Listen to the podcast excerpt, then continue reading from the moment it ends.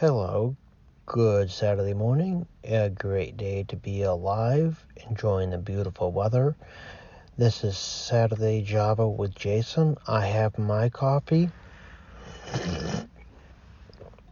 Ah, do you have yours? I'm very honored this week to have Emma Hull.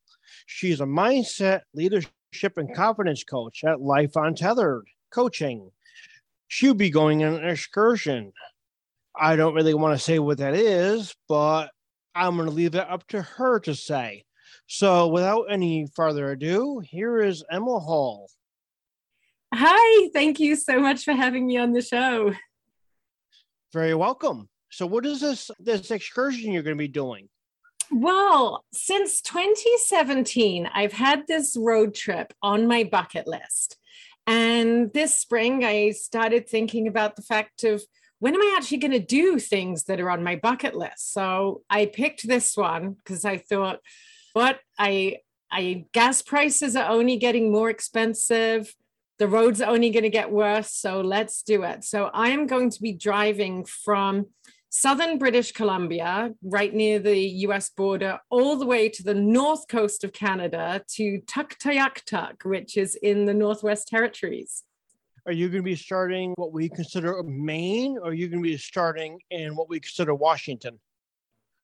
So I'll be above Washington State. Yeah. How long are you planning on going for? A couple months, a couple weeks? How long? I'm going to be gone for one month in total. And the distance that I'm traveling is around 6,300 miles. So you've been pushing on a lot of miles per day. Are you going to be in a hotel or are you going to be camping or what are you going to be doing? Well, I'm driving on my own. I have my dog with me, but he's not very good at driving. So I'll be doing all the driving and I will be sleeping in a tent 90% of the time. So there's definitely going to be some long days, especially places that I've been to before. But then when I get to places I haven't been, I'm trying to have shorter days so that I can have time to explore. All right. Now, everybody's probably wondering, and I'm going to come out and ask you, what about hygiene, taking a shower and stuff? How do you plan on doing that? Wet wipes are definitely the camper's best friend. And like I said, I am staying in some hotels, so I will get to be. I actually just booked one hotel and I booked myself the honeymoon suite, which has got a big spa tub because I thought I'm going to really want that. And then sometimes I'll be camping at campgrounds that will have actual facilities as well. So I'll wash as often as I can. now, getting on to what you do, the mindset and the leadership confidence, that all must play into this because if you don't have the right mindset, you won't be able to do this. A hundred percent. And I mean, even overcoming my mindset of actually saying yes to doing it was, was a challenge because I'd come up with all these excuses and reasons that I just shouldn't do it yet. And then it's okay, let's do it. And then you start actually planning it and getting drama about, well, how realistic is that? And what am I going to do? And then there's bears. I'm starting, that's my new drama, but I don't really coach on bears. So I'm talking to a friend who does bear safety courses but definitely takes a lot of confidence to just get up and go and drive solo from one end of the country to the other. Now, your leadership must also play a part in this too, because even though you're alone, you still have to be a leader of yourself. You still have to make your planning, you still have to schedule time for things. So even though you are alone, you are still your own leader. That's such a great point. And we were talking earlier about you being in the scouts, and that definitely is that sort of thing that, that you get trained on in the scouts and, and organizations that is having discipline, having routine. I'm going to have to be a leader for myself to be non negotiable about no, six o'clock, we got to get up and get this tent packed up and get on the road you've got to make sure you're eating and, and taking care of myself and and making sure as well that when things do go wrong that I don't just have a complete meltdown on the side of the road that that that leadership really kicks in and I I've learned how to change a tire and I'm sure I fingers crossed I don't have to but there's a good chance I'm going to have to do that on the side of the road being eaten alive by massive mosquitoes so that will definitely take some leadership now people might say I can't be a leader I can't take charge I don't have the confidence. I don't have the mindset. Look at you. You're a young lady. You're going to go out and do this excursion. What might be some of the key points that you might tell somebody that wants to go do something that they never did before? Oh, yeah, definitely do it. Go out and do things that you've never done before, a hundred percent.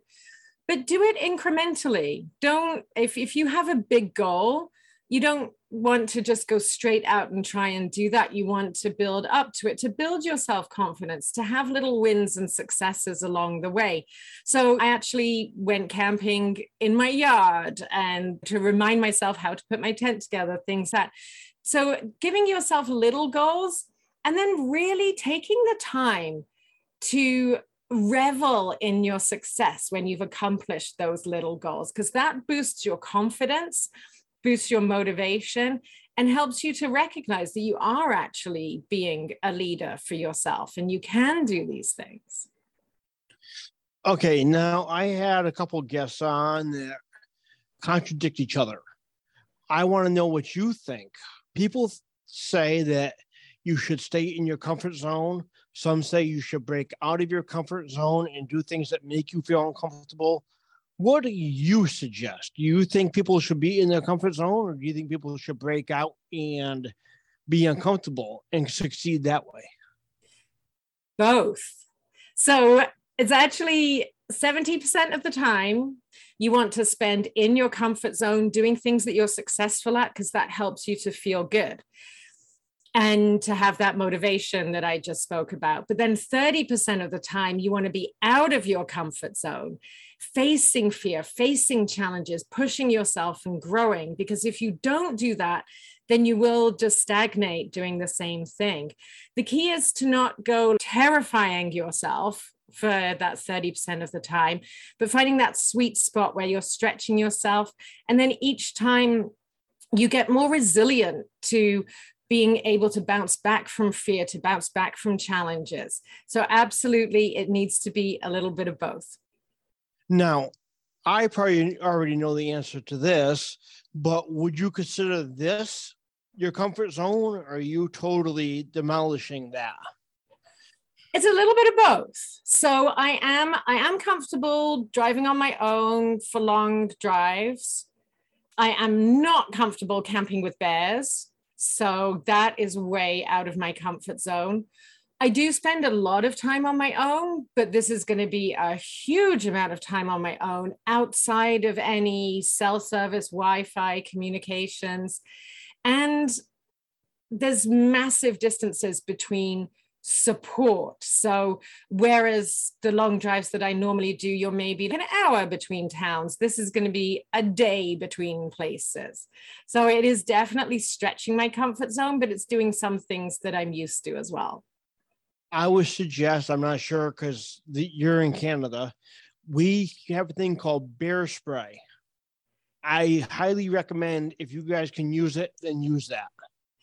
Yeah, definitely. I do. I have bear spray. It's right up there in that closet. I also, when I sleep in my tent, I sleep with my car keys because I figure you press that panic alarm, that's going to scare a bear off too. And I have an air horn. They they sell them for using on boats, but that's also another really good thing. And then practicing good campsite management, being careful with my food and all of those things. Yeah.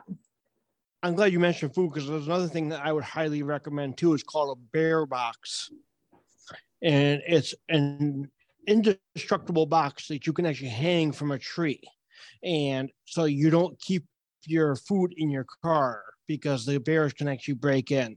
I highly recommend a bear box. Definitely, yeah, because that would be a bit of a trip ending incident if a bear stole my car. Well, they did break in. They do have a habit of doing that now. There was something on the news around my area. Somebody left food in. They broke in, demolished the whole inside of the car. Oh my goodness. Yeah. I I I was really thinking about that with my coffee because coffee is a really strong smell, right? But I'm not willing to compromise taking coffee on the trail with me. So I do actually have it's it's a round plastic barrel that that's my bear container. And so it's they can't hold it because they don't have opposable thumbs. So using that and as you say tying that up not many trees around there. So i have to figure that part out because i don't know what i can tie it to. Yeah i'm just giving you some little advice that i i was a boy scout some 30 years ago. So i'm just coming up with ideas right now that i can help you out with but I want to get back with you when you get back and I want to know some details and I want I want stories. Yeah, definitely. They some of the stories that that I anticipate kind of I'm going to be driving into Alaska and driving this road called the top of the world highway and and what that experience is and I figure probably the border guards there are used to people having not a very good reason. When you cross the border, they're always asking you, What's the purpose of your trip? And I'm Well, I'm just going up here because I want to drive this road. I think they'll be okay with that. Whereas when I do that down in this end of the states, they kind of, That's not a very good reason, ma'am. Well, sorry. I'm going to be visiting as many hot springs as I can on the trip as well. So that should be fun there's all kinds of different little spots, but definitely going stand up paddleboarding in the Arctic Ocean is absolutely one of the, I hope, one of the pinnacles, because that's something I'm really looking forward to. But I think it's going to be interesting to see what I learn about myself, because I have this philosophy that life is happening for you, not to you. So when those things go wrong, I'm curious to see how resilient I am in my philosophy of staying positive and believing, well, okay, well, what's the lesson here? How is this happening for me rather than to me? And see how much this trip buoys that philosophy up. I, I hope that's the result rather than breaking me down.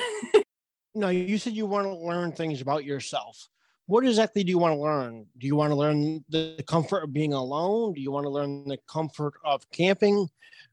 The longevity? What do you want to learn from yourself? What are you looking for?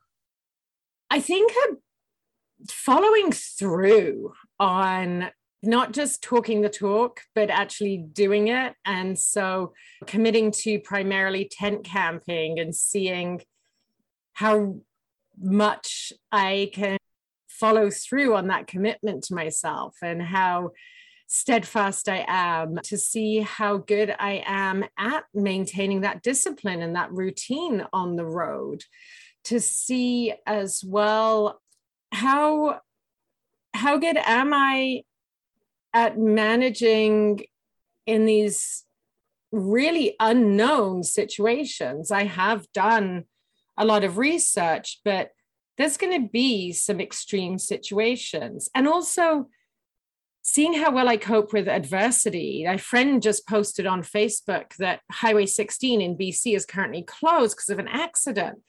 And that made me think that there's not many roads on this route, there are no detours. How am I going to cope if something happens and a road is closed for 24, 48, 72 hours due to an accident or flooding or wildfire. And how will I then pivot and be able to not let that ruin my trip? So my my resiliency, my my follow through and I'm also just really open to seeing what lessons universe has to offer me on this trip and what you're talking about now you can actually put into the analogy of life because a lot of people are doing that with their life they're going from point a to point b and they don't have anything planned out so if there's an accident on their highway something happens and they'll, oh no, what do I do? I'm just going to sit down. They don't have a plan B. So, what you're talking about right now is what people are going through with their life. They'll, oh no, if I have an accident right now, no matter what that is, they don't have a plan B. So, is that something you're you're afraid of too? Is not having a plan B? That's such a great analogy. And it's really got me thinking. So I, I will answer your question. I'm not afraid of not having a plan B because now I'm going to start thinking about a plan B. Because unless you actually, yes, we're all floating along through life, but you should give time to think about those what ifs. I was just coaching a client. She may or may not be getting laid off in two weeks' time. And it's okay, well, let's plan for what if. And so thank you for bringing that, shining that light back on me that, well, okay, what am I going to do? If Highway 16 is closed, what am I going to do? And thinking about what are my options and how can I solve for that in advance so that then that may not be the hiccup that occurs in your life, but you've already practiced kind of thinking about what if and what your alternatives are so that if and when something you do have a roadblock along the way, it doesn't just completely pull the rug out from underneath you. You've actually kind of thought about this and you have an idea of some options that you can implement because I always look at life, people always try to oversimplify things. I look at it as K I S S, keep it simply stupid. Don't try to overcomplicate things. People laugh at how simple I make things, but it makes life so much easier. And sometimes people just try to overcomplicate things.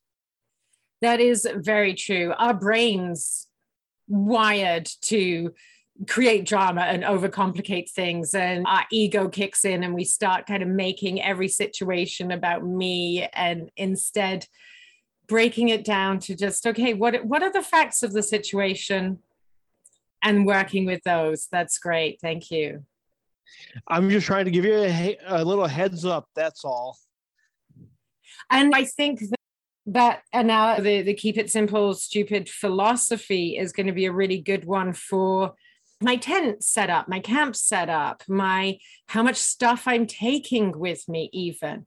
Don't don't overcomplicate it. Don't plan to be making complex meals. Let's just keep it simple so that each day my routine is easily repeatable. I'm going to have my coffee, that's my little creature comfort, but doesn't I can do a month of having overnight oats for breakfast. I don't need to be taking a cooler and bacon with me.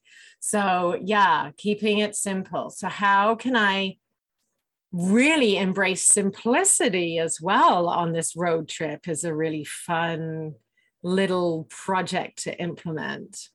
Another thing I used to do when I was in Boy Scouts, we used to have what's called MREs.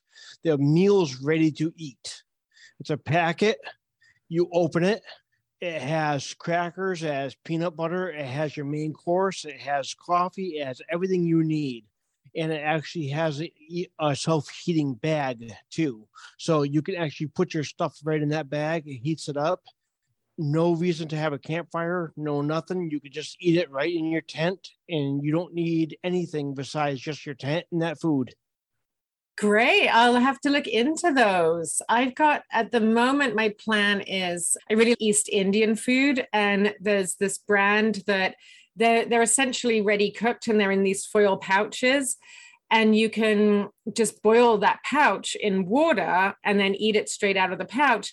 And then I got my boiling water to make a cup of tea or whatever. So that's kind of where I was thinking so far, but I might slip in some MREs for a little bit of mixing it up as well. Now, what happens if you can't make a fire? Fires are prohibited or it's raining out. What are you going to do as a plan B for that? I do have, I've got a small camp stove that I'm taking. So I'm taking that with me. And if it's raining, I can cook if I have to in the porch of my tent. But I do yeah. And what worst case scenario, I think if it's just one day, protein bars and trail mix or cold curry. it's things this that you have to think about, Emma, because you're going to be there and you're be, oh no, I should have brought something for supper. Now it's raining. I can't have this. I can't have that. Just so you can prepare one day at a time, one meal at a time. Yeah. And because I figure every five days or so, I'll be at a larger center where I'm able to stock up. And so if I make sure that within, so carry a week's worth of food with me along with a few backups, because I know one time I was traveling in Australia and the road got flooded out in front of me and behind me. And I think it was three or four days that I was stuck in this one place. And so you you never know, right? So making sure you have not just enough to get to where you're going, but having extras and then having those contingencies for what if the weather's so horrible I can't start up my stove. So maybe some iced coffee for those emergency coffees. I've done that before.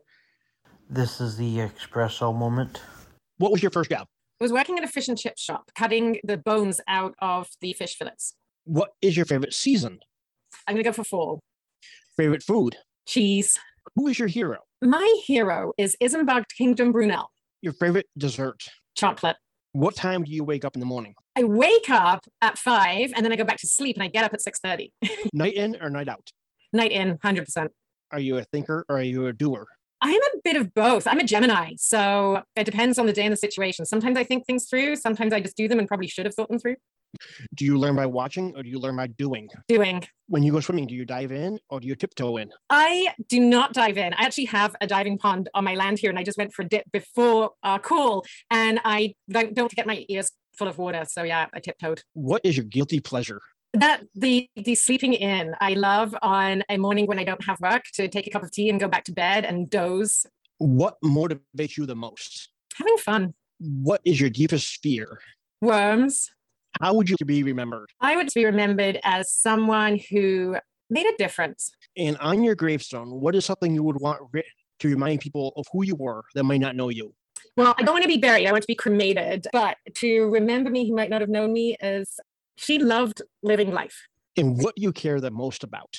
Inspiring other people to get out of whatever hole they are stuck in. Now, Emma, we talked a lot about things on this podcast. We talked about the mindset, the leadership, confidence, about you driving all the way across Canada, you sleeping in a tent. Any last ideas, any last things you would want the listeners to know or advice to give the listeners?